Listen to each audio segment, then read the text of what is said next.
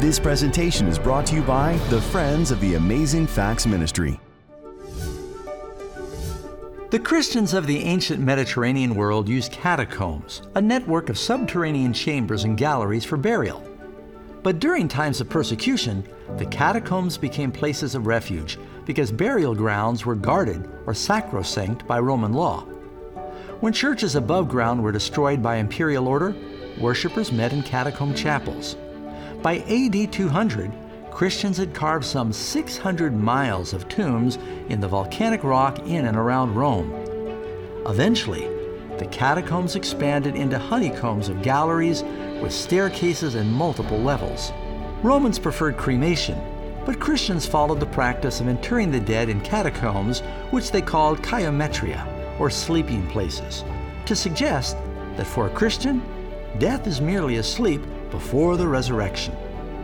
Did you know that Jesus plainly taught that death is a sleep? In fact, all of Scripture confirms that it is an unconscious sleep until the resurrection at Christ's return. So, why is there so much confusion, even among Christians, over what happens when we die? And how can you protect yourself against some of the potentially dangerous delusions about death in the last days? Tonight's presentation is very important. And it's our story, we always begin with kind of a historical, an allegorical, metaphorical Bible story that helps teach these um, theology points. It comes to us from 1 Samuel 28. And just give you a little background here. The first king of Israel was King Saul. He was anointed by Samuel the prophet. You got two books in the Bible, 1st and 2nd Samuel. And when Saul was first chosen, he was a good man, had a good heart, had a humble attitude, but after he was chosen to be king, you've heard that expression power corrupts, absolute power corrupts absolutely.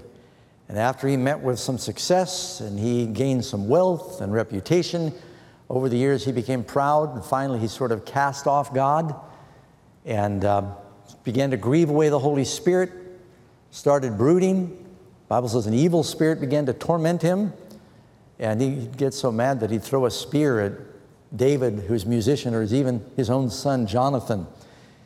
He killed a number of the priests of God in a fit of jealousy and the fear. And uh, finally, near the end of his life, he was facing a very big battle against the Philistines. At this point, Samuel the prophet, who had always guided him earlier in his life, had died off. And so he was looking for some counsel. And the Bible says God did not speak to him through the priests nor through a prophet. And in desperation, looking for some guidance going against this massive Philistine army, he said, Well, find me a witch. He says, Find me a woman who is a medium, that I might go to her and inquire of her. Now, that was absolutely forbidden in the Bible. Well, his servants happened to know there was still somebody in the area of Endor, not too far away, that had the reputation of being a medium that can consult and conjure up dead spirits. And so he went. He disguised himself because if she knew he was the king, she'd probably be afraid to uh, give him any information. And she went through her incantations and whatever it was that uh, she did, threw gunpowder in the fire or something. It went poof. And then this apparition appeared that claimed to be Samuel the prophet come back from the dead. And he gave an absolutely discouraging message to Saul, saying, You're going to die, and you'll be with me tomorrow, and Israel's going to die, and they're going to be defeated in battle. Um, Saul just went to pieces. He just lost all his courage. And you know, the Bible tells us that uh, one of the most important things in battle is to have courage. You can read about that in the book of Joshua. And the Bible tells us in Leviticus 19, verse 31, and uh, chapter 20, verse 27, they were never to consult a witch or a medium. In absolute disregard of that, that's what he did. The next day in battle, the Philistines did overwhelm the discouraged soldiers, and you've heard the expression, fall on your sword. That's what Saul did. When he realized he had been wounded the, by the archers, he didn't want to be captured and tortured by the Philistines he literally fell on his sword, and his armor bearer fell on his sword. And Saul and his three sons died that same day together. Soon David followed as king. But the big question people want to know was the form that Saul saw actually Samuel the prophet? I'm going to read you a verse that is not in our, um, our study guide. And this comes to us from 1 Chronicles chapter 10. You not only find this story in uh, 1 Samuel, you find it in 1 Chronicles chapter 10. They often cover some of the same history. So Saul died for his unfaithfulness, which he committed against the Lord, because he did not keep the word of the Lord, and because he consulted a medium for guidance, but he did not inquire of the Lord. Therefore, the Lord killed him. So when he inquired of Samuel the prophet, the Bible says he did not inquire of the Lord. That was not Samuel the prophet. That was not the Lord's counsel or the Lord's message to him. It says that this was an apparition, a spirit that was conjured up by a witch. You read in 1 Kings chapter 22, verse 22, the Lord said to him, In what way? So he said, I will go out and be a lying spirit in the mouth of all of his prophets. This is when Micaiah the prophet was talking to Ahab and Jehoshaphat. And he said, There are lying spirits. Look also again what we just read in Revelation 16, verse 14. For they are the spirits of demons performing signs. And you can read in 2 Corinthians chapter 11, for Satan himself is transformed into an angel of light. Satan can create illusions. And we need to understand what does the Bible say happens when a person dies? All right. Question number two. Do dead people come back to converse with or to haunt the living? Listen to what the Bible says. We believe the Bible? Amen? Amen. So let's find out what the Bible says. Ecclesiastes 9, verse 5, Solomon wrote, For the living know that they will die, but the dead, what's that say up there? Know nothing. And they have no more reward, meaning of in this life, for the memory of them is forgotten. Also, their love, their hatred, they're not loving or hating anybody. You don't have to worry about ghosts haunting you because they're mad at you. Their envy has now perished. Never more will they have a share in anything done under the sun, meaning in this life. They don't come back to this life. The Bible's clear. It's appointed unto man once to die, after that, the judgment. You don't keep coming back and haunting people and meddling with what's going on down here. You're asleep until the resurrection. Psalm 115, verse 17 the dead do not praise the Lord. That's pretty clear. First thing I do if I died and I went to heaven, what would I do? I'd say, Praise the Lord, I'm here. Right? So the Bible says the dead do not praise the Lord. Then you can read in Psalm 6, verse 5 In death there is no remembrance of thee. People who die, they're not thinking of the Lord. Job 7, verse 10, it says, again speaking of the dead, he will never return to his house. He's not going anywhere to haunt anybody at that time. And again, another verse in Isaiah 38, when Hezekiah was told by Isaiah the prophet, he said, uh, Put your house in order, you're going to die. Hezekiah began to pray and cry. And he said, Death cannot praise you. He says, I want to praise you. If I'm dead, I can't do that. So the idea that as soon as you die, you're leaping up and down in the presence of the Lord, praising God, you don't find that in the Bible. Psalm 146, verse 6 Put not your trust in princes, neither in the Son of Man, in whom there is no help. His breath goes forth, and that very day his thoughts perish, his plans perish. He's not thinking or planning anything, what it says. Where do the dead people go when they die? It says here in Job 21 32, he is brought to the grave, he remains in the tomb. All who are in their graves, when Jesus comes, this is John chapter 5, verse 28 and 29. All who are in their graves will hear his voice. How can they hear his voice in the graves if they're already in heaven? Does that make sense? These are the words of Jesus. It's all through the New Testament. The Bible makes it plain that King David will be saved. Everyone knows good King David killed Goliath, man after God's own heart. Uh, he will be in heaven. When he died, the Bible says he slept with his fathers. Is he in heaven now? Some people say, well, no one really went to heaven until Jesus died on the cross, and then they went to heaven when Jesus raised. Well, you read in the book of Acts, 40 days after Jesus has gone to heaven, you can read Peter where he says in Acts chapter 2, verse 29, Men and brethren, this is during his public sermon, let me freely speak to you of the patriarch David, that he is dead and buried, and his tomb is with us to this day. David's tomb is still to this day in Jerusalem. And then he goes on, he says in verse 34, For David did not ascend into the heavens. Now, I don't know how more clear it can be. This is not complicated. He says, Good King David, someone saved. He is dead, he is buried, he's not in heaven, and this is a long time after the resurrection. And you can read in 1 Corinthians chapter 15, verse 22. For in Adam all die, because of the sin of Adam, we all struggle with death. Even so in Christ shall all be made alive, but each one in its own order. Here's the order Christ the firstfruits, afterward, those who are Christ's at his coming. When are they raised? At his coming. The Lord will descend from heaven with a shout, the voice of the archangel, the trump of God, the dead in Christ will rise. They are resting in peace. Even Martin Luther understood that, the, the great reformer. He said, God, Jesus will come, and when he comes, he'll knock on the grave and say, Dr. Martin, wake up, because they're sleeping. But isn't it true that the soul is immortal and that only the body dies? What's the Bible say? The soul who sins, Ezekiel 18, verse 4, will die. Job 4:17 can mortal man be more righteous than God? We don't have immortality yet. That's why God chased Adam and Eve out of the garden, that they might not eat from the tree of life and they were going to die. It says, In the day that you eat thereof, you will surely die. Look at uh, 1 Timothy chapter 6, verse 15 and 16. The King of kings, the Lord of lords, who alone has immortality. If that's clear, say amen. amen.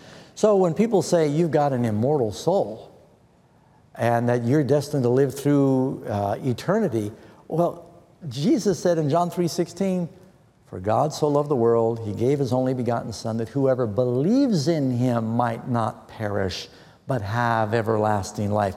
Immortality is conditional on belief in Christ. Isn't this what the Bible is telling us? When will the righteous receive immortality? We will all be changed in a moment, in the twinkling of an eye at the last trumpet. Goes on and says, For the trumpet will sound, and the dead will be raised incorruptible, and this mortal must put on immortality. For the Lord himself will descend from heaven with a shout. And I quoted this to you a moment ago, 1 Thessalonians 4:16. The Lord himself will descend from heaven with a shout, with the voice of the archangel and the trumpet of God, and the dead in Christ will rise first. So this resurrection of the dead this is our first resurrection. It happens when the Lord comes back. And so, but Pastor Doug, yeah, we've just heard so many people say that you die and you immediately go to the Lord, and they talk about so and so, they're in heaven now. And we know they mean well because they're thinking, you know, based upon the time they'll experience, but it hasn't happened yet. And the reason I keep pressing, it's important to understand that. You remember our opening story? King Saul was deceived and discouraged by an evil spirit posing as Samuel the prophet. You remember what I just read there in Revelation? These unclean spirits go out to the leaders of the world to gather them together to battle, to deceive them with lying signs and lying wonders. And the Bible talks about lying spirits, and Satan can create illusions. Just up the street here from where we're having this meeting, there's a little establishment where you could pay them a price, I suppose. I've not been there. And they will give you a reading. They'll try and contact your departed loved ones. A lot of them are charlatans. Some of them may be in cahoots with the enemy. I don't know. Not going to find out. Or they'll read your tarot cards and Ouija boards. And, you know, friends, I'm talking about something I know a little bit about because I grew up as a pagan. My mother used to write horoscopes. She, she actually has an album. You can even see it on the internet. She wrote horoscope songs. She wrote 12 songs, one for each of the horoscopes. And I said, Mom, you believe that stuff? She said, No. But it pays.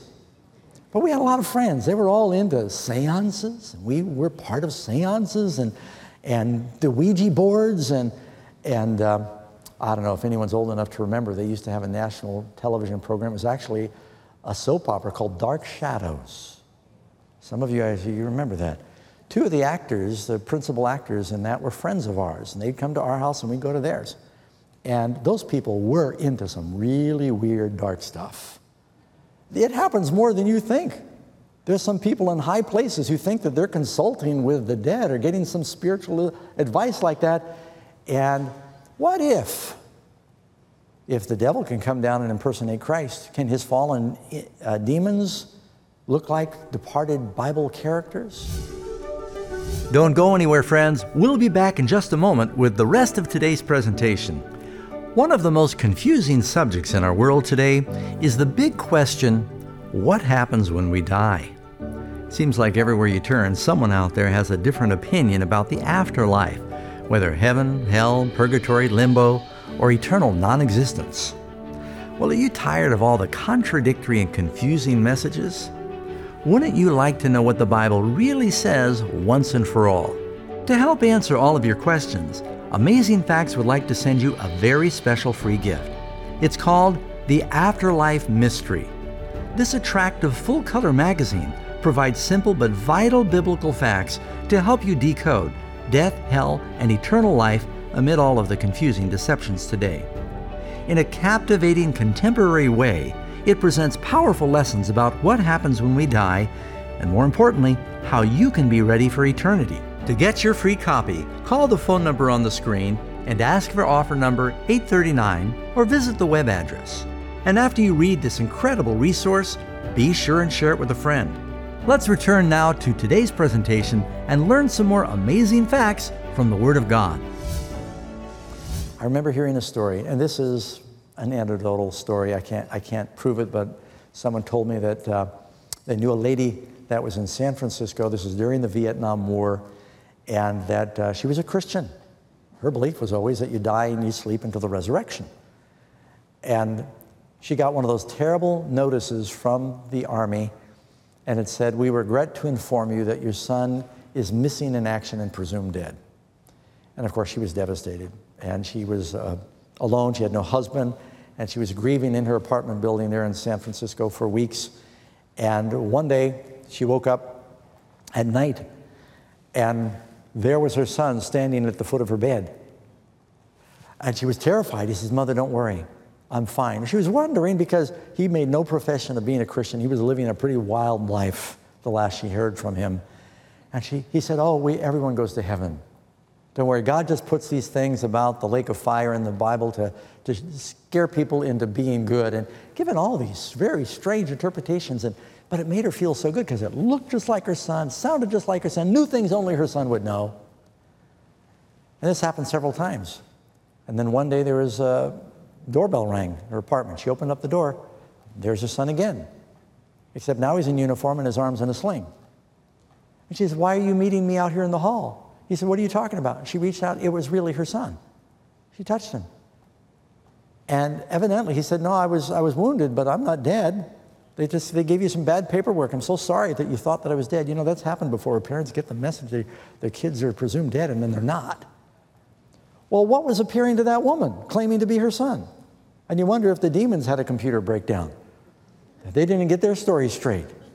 But you can see how easily people, when they're missing a loved one, now someone else is thinking, Pastor Doug, I'm having problems with what you're saying right now because my loved one, my spouse or somebody died, and I've sensed them with me. I've heard them guide me, and, and I just know their, I felt their spirit. And, you know, I'm not denying that you've had these sensations, friends, and it's not always diabolical. Um, my brother died of cystic fibrosis when he was 35. He's my older brother. From the time I was born until he died, he was always there my whole life. And even after he died, I'd reach for the phone to call him because I used to call him all the time. And I remember reaching for the phone to call him. I just felt his presence, and then I realized he was dead. I'd forgotten. I've talked to widows who, after their spouse dies, and, and they say, you know, a few weeks later, I, I, I get up and I call down the hall and say, Jack, can you come here? And then they remember that their husband's gone. And your mind is filled with the memories of people you love. It's, it's very normal to have those sensations and memories. And you might even have a dream where God gives you some comfort in a dream. That's between you and God. It doesn't give us our basis for truth. You know what I'm saying? The Bible truth is very clear. They are sleeping a painless, dreamless sleep until the resurrection. How does the Bible repeatedly refer to death? John 11, 11 and verse 14, Jesus speaking of Lazarus. He said, Our friend Lazarus sleeps, And the disciple said, It's good that he sleep. He's sick. You know, if he sleeps, maybe the fever will break and he'll be better. She said, No, no, Lazarus is dead. Jesus actually used the term sleep, and he had to say, You don't understand what I mean by sleep. I mean, he's dead. And then later he said, I'm going that I might wake him. Jesus goes down to Bethany where Lazarus is buried. It takes a few days to get there. And when he tells Martha to roll away the stone from the grave, she says, Lord, by this time there's a bad odor because decomposition has begun. He's been dead for several days. He said, Trust me, roll away the stone. And when Jesus said these things, he cried out with a loud voice, John 11, 43, Lazarus, come forth. And he who had died came out bound hand and foot with grave clothes that had been embalmed and soaked in ointments. Now, think for a minute if Lazarus had been dead for several days, and if you go right to heaven when you die, and if he's a good friend of Jesus, he probably went to heaven, right? If you're Lazarus and you die and you're in heaven, and you're up there and you're hearing angelic music and you're, you know, got this glorified body and you're in the presence of God and you see this golden streets and all these wonders of heaven and you're just reaching out for the tree of life and all of a sudden, poof, you're back on earth and you're wrapped up in grave clothes. Would you think that was a nice thing that Jesus did for you? Oh, that wouldn't be very nice. You know, there are about a dozen resurrections in the Bible. And the reason I say about is because when Paul was stoned, some believe that Paul actually was raised by the Lord. He had been stoned to death, but God raised him back up again because everyone walked away, thought he was dead. And um, when Eutychus fell out the window, um, everyone said he's dead, and Paul said, no, his life is still in him. They wonder, was that a resurrection? So it's hard sometimes to count a few of them, but there are at least 12 resurrections in the Bible. Do you realize that in all of these resurrections, not one of the people involved ever comments and says anything about what they experienced in death? Now, if Lazarus was alive today and he had been dead for four days, and somebody came back from the dead, Every news station in the world would have representatives that would be there. They'd push a microphone up into Lazarus' face and they'd say, What was it like? What did you experience? What happened? But none of the Jews anywhere in the Bible comment on any of these resurrections saying, What did you experience in death? Because they all knew that death was like a what? Sleep. It is a dreamless sleep. They didn't know anything. Solomon said the dead know how much? Nothing. That to me, I think, is, is pretty strong evidence. The Bible tells us that none of the resurrections ever commented on what they experienced. Why does Satan want us to believe that the spirits of the dead are actually alive? For false Christs and false prophets will rise and show great signs and wonders. The Bible tells us if it were possible to deceive, even if possible, the elect Jesus says, See, I'm telling you beforehand, do not be deceived by these evil spirits, three unclean frogs. And uh, they're going to claim to be the spirits of the departed that are going to deceive leaders of the world. How effective will Satan's use of these evil spirits be in the last days? Answer By your sorceries, all the nations were deceived. I just told you that in North America, 50%, roughly, 50%, 45% of the people believe in ghosts. And about 20% believe you can communicate with the dead. That's frightening when you think about it.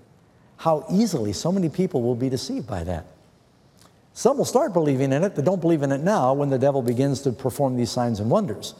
Revelation 18 Babylon the Great is fallen, is fallen, has become the dwelling place of demons, a prison for every foul. The word foul there means evil spirit. Paul says, We do not wrestle against flesh and blood, but principalities and powers and rulers of wickedness in high places. So there are evil spirits that are out there that want to deceive, and they're going to use the belief that the dead aren't really dead to deceive people. The Bible says in Revelation 12 9, that serpent of old called the devil and Satan who deceives the whole world. What was the first deception that um, Satan made? God said, You disobey, you will die. What did the devil say? You will not really die. And what does most of the world believe? That you don't really die. Even in churches, pastors are saying, You don't really die, you live forever. somewhere you, you just can't die. You're immortal. The Bible says you're going to sleep until the resurrection. How does God regard these miracles by evil angels? A man or a woman who is a medium shall surely be put to death. Now, I'm not expecting you to go on a, a rampage through the community and fulfill that. Just telling you that when they lived under a theocracy, it was the most severe penalty for mediums. I'm not suggesting we revive the Salem witch trials. Everyone clear on that? But it was a pretty severe punishment. Some will depart from the faith, giving heed to seducing spirits and doctrines of devils. And again, having no fellowship with the unfruitful works of darkness. Someone asked last night how I felt about Halloween, and I said, I don't want to have any fellowship with the unfruitful works of darkness. Ephesians 5, verse 11. Now, the works of the flesh are evident, which are adultery, fornication, uncleanness, lewdness, and notice not only idolatry, sorcery. By her sorceries, all nations are deceived. It says regarding Babylon the Great. And then it fills out that verse in Galatians chapter 5. Sorcerers will have their part in the lake that burns with fire and brimstone, which is the second death. It's a pretty severe thing, and yet there are Christians that are promoting sorcery, saying that you can talk to the dead. What glorious power does God offer to his people in the last days? The power that he's offering us as a gift is the power of his resurrection. That I might know him and the power of his resurrection. Friends, I want to get that new glorified body, don't you? Don't forget to request today's life changing free resource. Not only can you receive this free gift in the mail, you can download a digital copy straight to your computer or mobile device. To get your digital copy of today's free gift, simply text the keyword on your screen to 40544 or visit the web address shown on your screen. And be sure to select the digital download option on the request page. It's now easier than ever for you to study God's Word with amazing facts wherever and whenever you want. And most important, to share it with others. You can become a Bible expert with the Amazing Facts Storacles of Prophecy Bible Study Experience, now available in 18 languages. These 24 easy to read lessons will give you confidence about what the Bible actually says about the second coming, the rapture, the Antichrist, and the mark of the beast. You'll also get the truth about hell and the afterlife, and practical insight about grace, salvation, and how to truly live like Jesus. Even better, it's absolutely free at storacles.com. So don't miss out. Get started on your Bible study adventure today at storacles.com.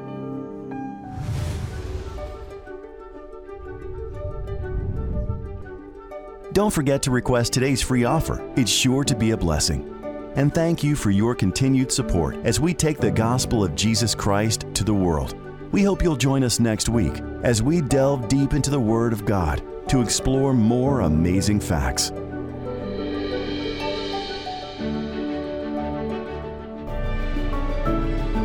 This presentation was brought to you by the Friends of the Amazing Facts Ministry.